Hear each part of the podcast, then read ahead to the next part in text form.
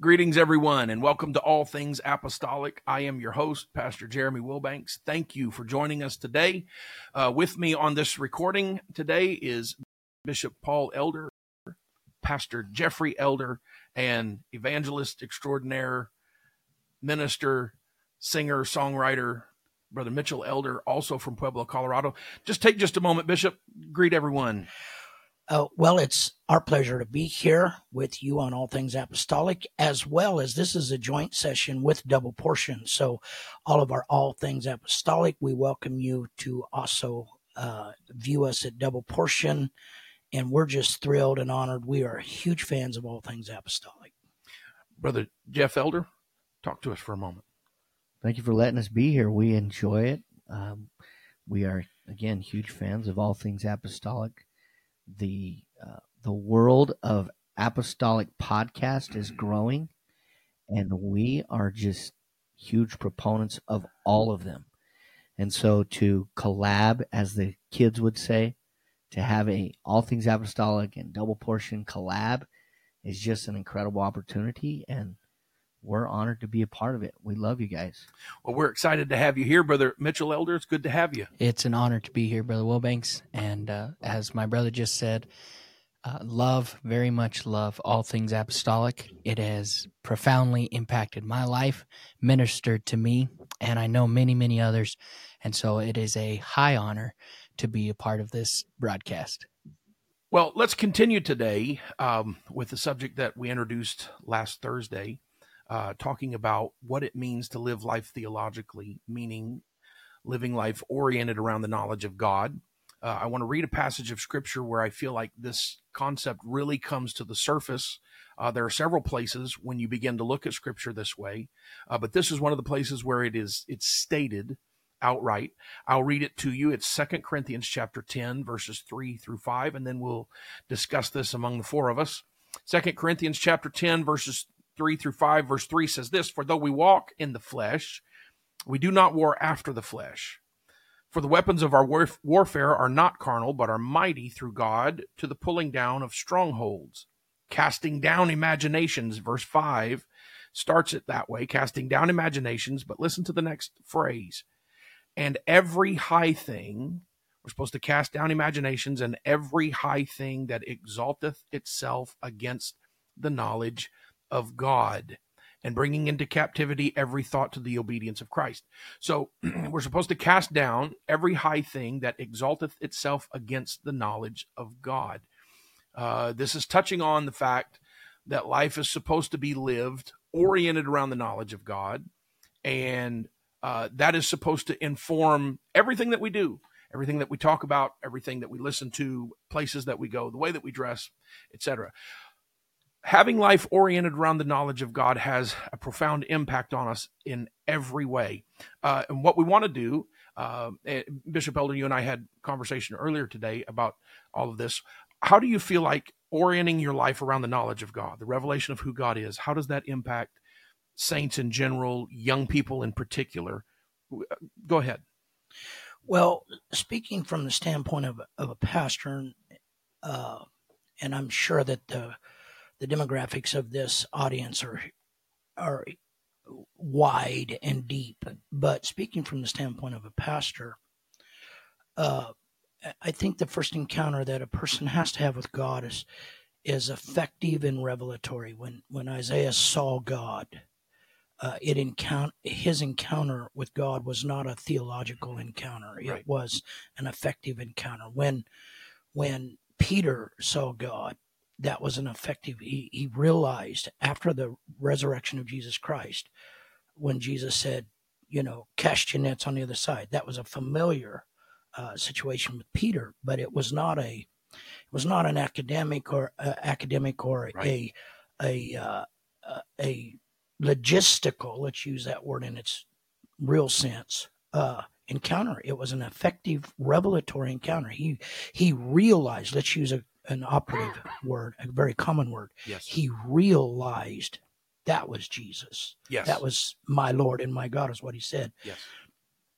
And then it affects our awareness of ourself mm-hmm. because when both of them saw that, they became very well very aware of their present condition. And I think that that is the most prominent ways that uh, we we encounter God first that way. Then we have the whole script. I think the scriptures really are recording historically these encounters that these people had with this God, and then you know you have the various doctrinal scriptures that follow after that. But but it's always the effective way, knowing God the way the Hebrews knew God, not the Greeks. And we may want to get into that. Let's get into it. Let's okay. get into it. Go ahead. I, th- so there's an entire there's a budding um, and emerging trend or theme in theology, and it's, it's a good thing. I, I think it's very Pentecostal, very apostolic, and it is called, and it, uses the word that you've been using, Bishop. It is called encounter theology.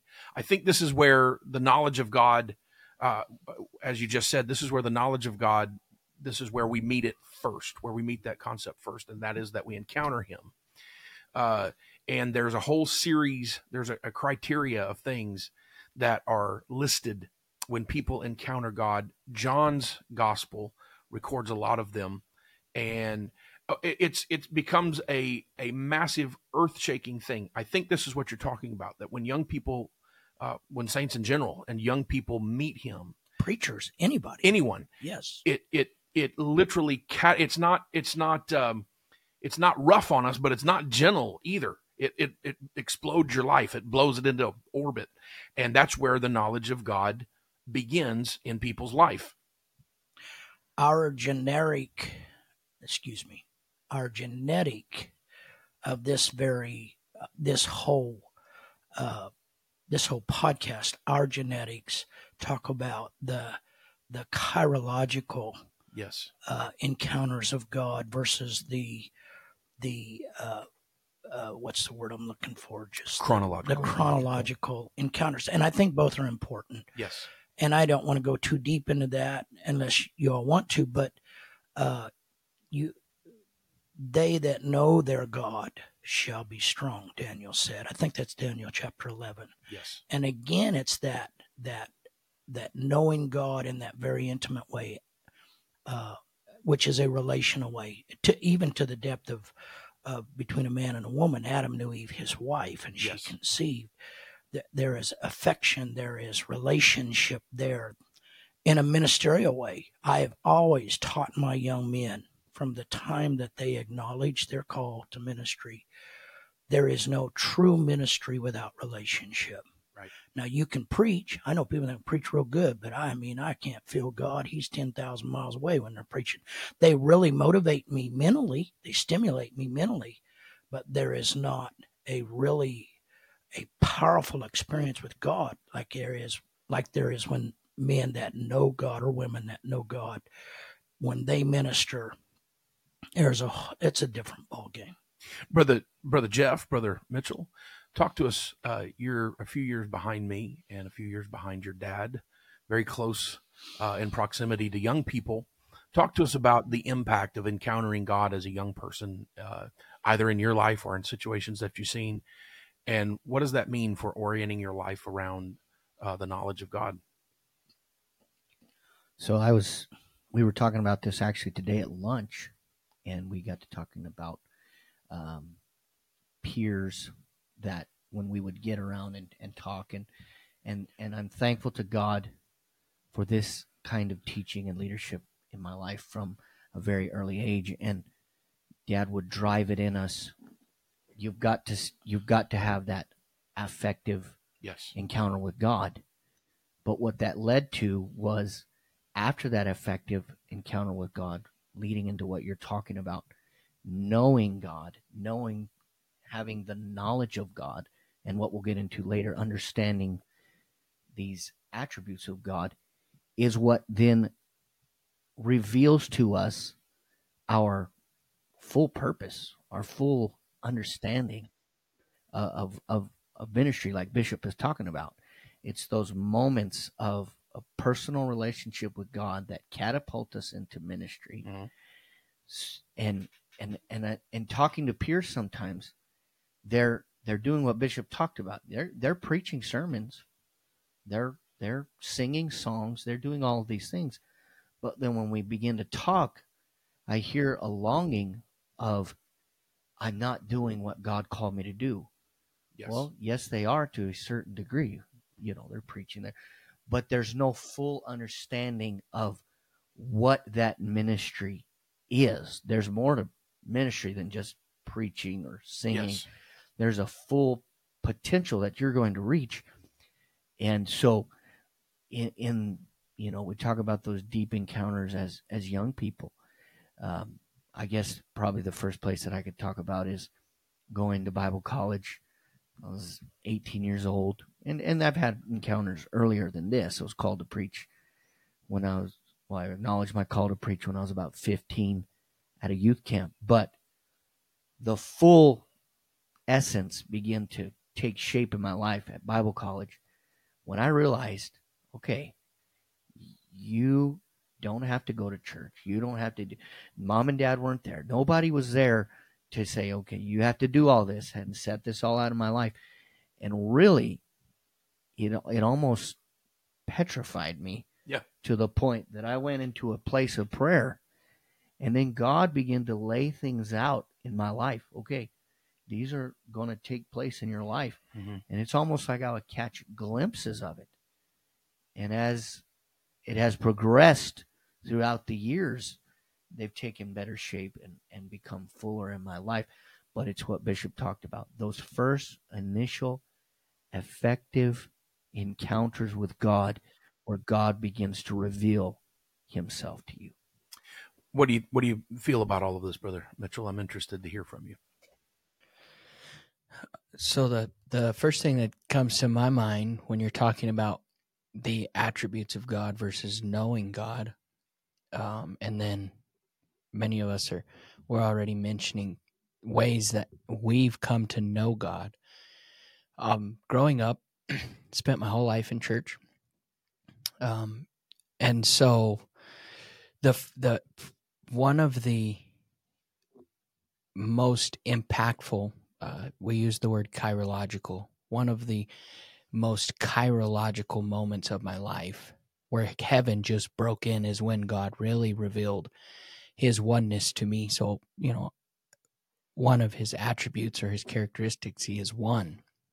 Well, and you grow up in church, in an apostolic church, you hear this um, definitely on a monthly basis. Some places you're hearing it every week or every other week. So, as far as the we mentioned the the head knowledge, as far as the head knowledge that God was one, um, growing up in Bible quizzing, being in a Christian school, I could quote the verses. And I could tell you with some semblance, yeah, well, this is why God is one, and this is God is one in the Old Testament. Here's God is one, etc. But when I was doing Hope Corps at the age of 17. Um, and I had had deep experiences with God before this, but nothing like this moment. I was listening to Bishop Wilson. It was a lecture, but it, really it was a sermon. And Bishop Wilson was talking about the God of the Bible. And he began to talk about where the disciples are asking Jesus, Show us the Father and it's almost as if Jesus I don't know if he's frustrated, but it, there's a hint of like, "Come on, guys!" And he looks at them and he says, "Have I been so long with you, and you don't know who I am?" In that moment, in that in that instant, it went from a chronological me doing a lecture to heaven breaking in and the divine revelation um, to the point where I, I was in the school and I had to stop. Uh, I went into the sanctuary for several hours um, as God broke into my life, and he he emotionally branded into my spirit that I am one in a personal way that only He could do. What that does is coming out of that, especially for young people when you're trying to figure out so many things. When you come out of that, the you're no longer speaking about the oneness of God from a head knowledge place, but you're speaking about the oneness of God from a place where you encountered that one God. Um, it's very different than just you know, as as we've said, it's very different than just preaching this sermon. When you not only know about that one God, but you now know that one God. Can I say something here, Yes, sir. Pastor Wilbanks? I, I have a very dear friend right now. He's a very, very successful person. I'm saying extremely successful by the world's definition.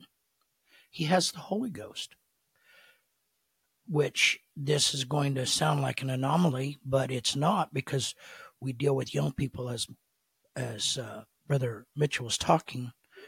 uh, That I, I I was in a similar case. I grew up in church, but I didn't get the revelation that Jesus was God till I was fifteen. Yeah. And my dad was teaching a Bible study to a young lady from Rhema Bible College, and I mean it. It was it was a lightning bolt when it hit me, and I could quote one God's scriptures Sure.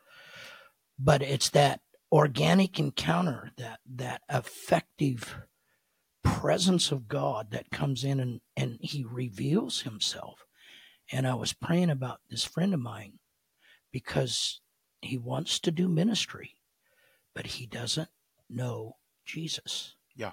and so there's been a frustration in his life that is all I can do is just be a friend and love him until he has this encounter because it, it's like the it's like the young servant that wanted to run, you know, with Joab, and he, I want to run, I want to run. Well, you got to have something to run with You got to have a before message. you run, Yes. and that and a huge part of that is this this knowing God in the biblical way. That's the the organic biblical way Yes.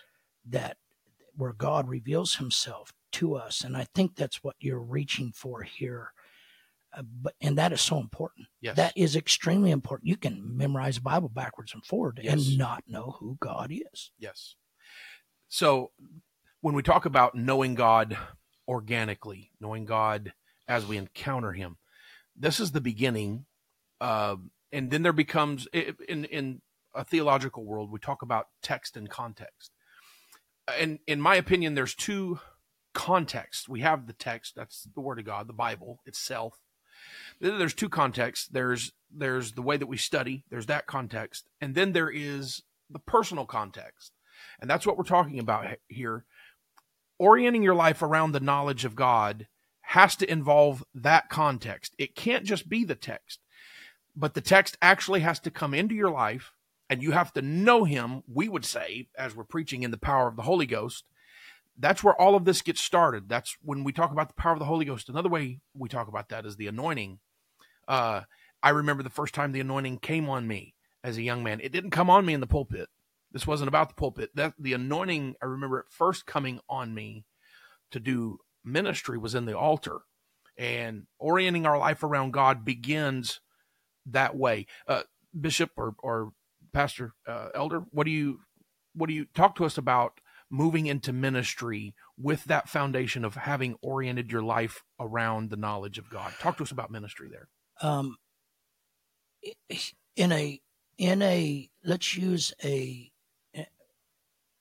this is the way I teach it in Bible studies when I'm teaching people that are not real familiar with biblical terms. Uh, you have the text, which you can't you can't do without the text. I, I mean, once you encounter God, uh, then then you begin to learn uh, His nature, His character, His attributes. Uh, we may get there tonight, we may not, but uh, God is a real being, and every being has their nature, their their character, their who they are. That is their being. We're talking on theologically right now. Yes. You know, in Him we live and move. Paul talks about that and have and has our being. But I like to use the word. You have the text, but then you have the application, which Yes. would be the context Yes. you have the application of that if you if you're gonna you and that application has to be right Yes. if you're traveling down highways you use a road map Yes. but you can't use a road map on the ocean no, it's not going to work you got to look up. so you have to have the right application so if i'm in particular areas of ministry which again when i say ministry i'm not talking about just a status and a position i'm talking about ontologically, that's who we are. Yes. Uh, you you are really ministering if you are living for God. No matter if you're called to be a pulpit preacher or not, there's still ministry that is there. So you have to learn how to to use that ministry in context or in application.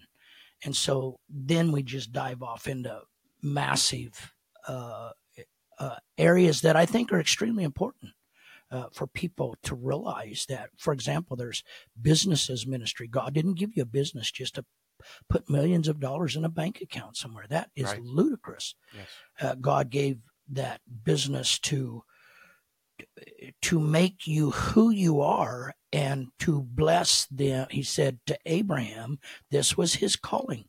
I will bless you, Abraham, and this is your calling." to bless all the families in the earth. Through yes. thee shall all the that was his ministry.